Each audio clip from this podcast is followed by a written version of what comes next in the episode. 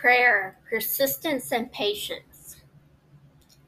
Have you been in a difficult circumstance and keep asking the Lord why He doesn't answer your prayers in that circumstance? I have been there many times, and each time that I ask Him why, He tells me to wait, especially when the Lord has given me direction in my own life.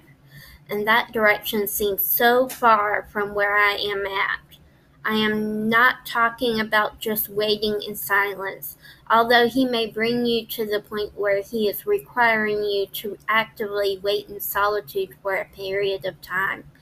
In my own life recently, the Lord has told me to wait in solitude in order to hear what He has to say. Maybe you are in a position now, in this position now then there have been many difficult circumstances in which I did not see the outcome for many, many years, and then it was not the outcome I wanted, but it was an answer to my persistent prayers over the years. I prayed for many years for the Lord to bring some kind, to bring some of my loved ones to his kingdom and for relationships to be restored. Finally, this past week, the Lord answered by saying, He sh- has shut the door on my past, and that each time my mind decides to go there, and even in my dreams, He has told me to shut the door on it and not to dwell on it.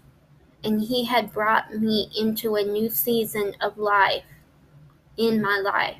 Sometimes my heart just aches for those loved ones, but since he told me that each time my mind wants to bring them to memory, to release them and say that they are in his control and do with them what you will.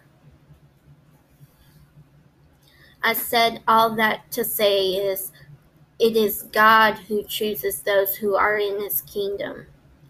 The Lord does not desire for anyone to live apart from him. That is why he sent his only Son to be crucified on the cross, becoming sin for us, and that through belief in him we have new life. John 3 16 through 19. In Malachi 1 1 verses 1 through 3, ESV, I have loved you, says the Lord. But you say, How have you loved us? Is not Esau Jacob's brother, declares the Lord? Yet I have loved Jacob, and he hated Esau. God's chosen seed was promised through Jacob and not Esau. The Lord is in control, and if you have any loved ones who do not yet know the Lord, ask the Lord to choose to reveal himself to them and release them to the Lord. After all, he is the one who created them. He knows the plan, plans He has for them, so give them to the one who knows best.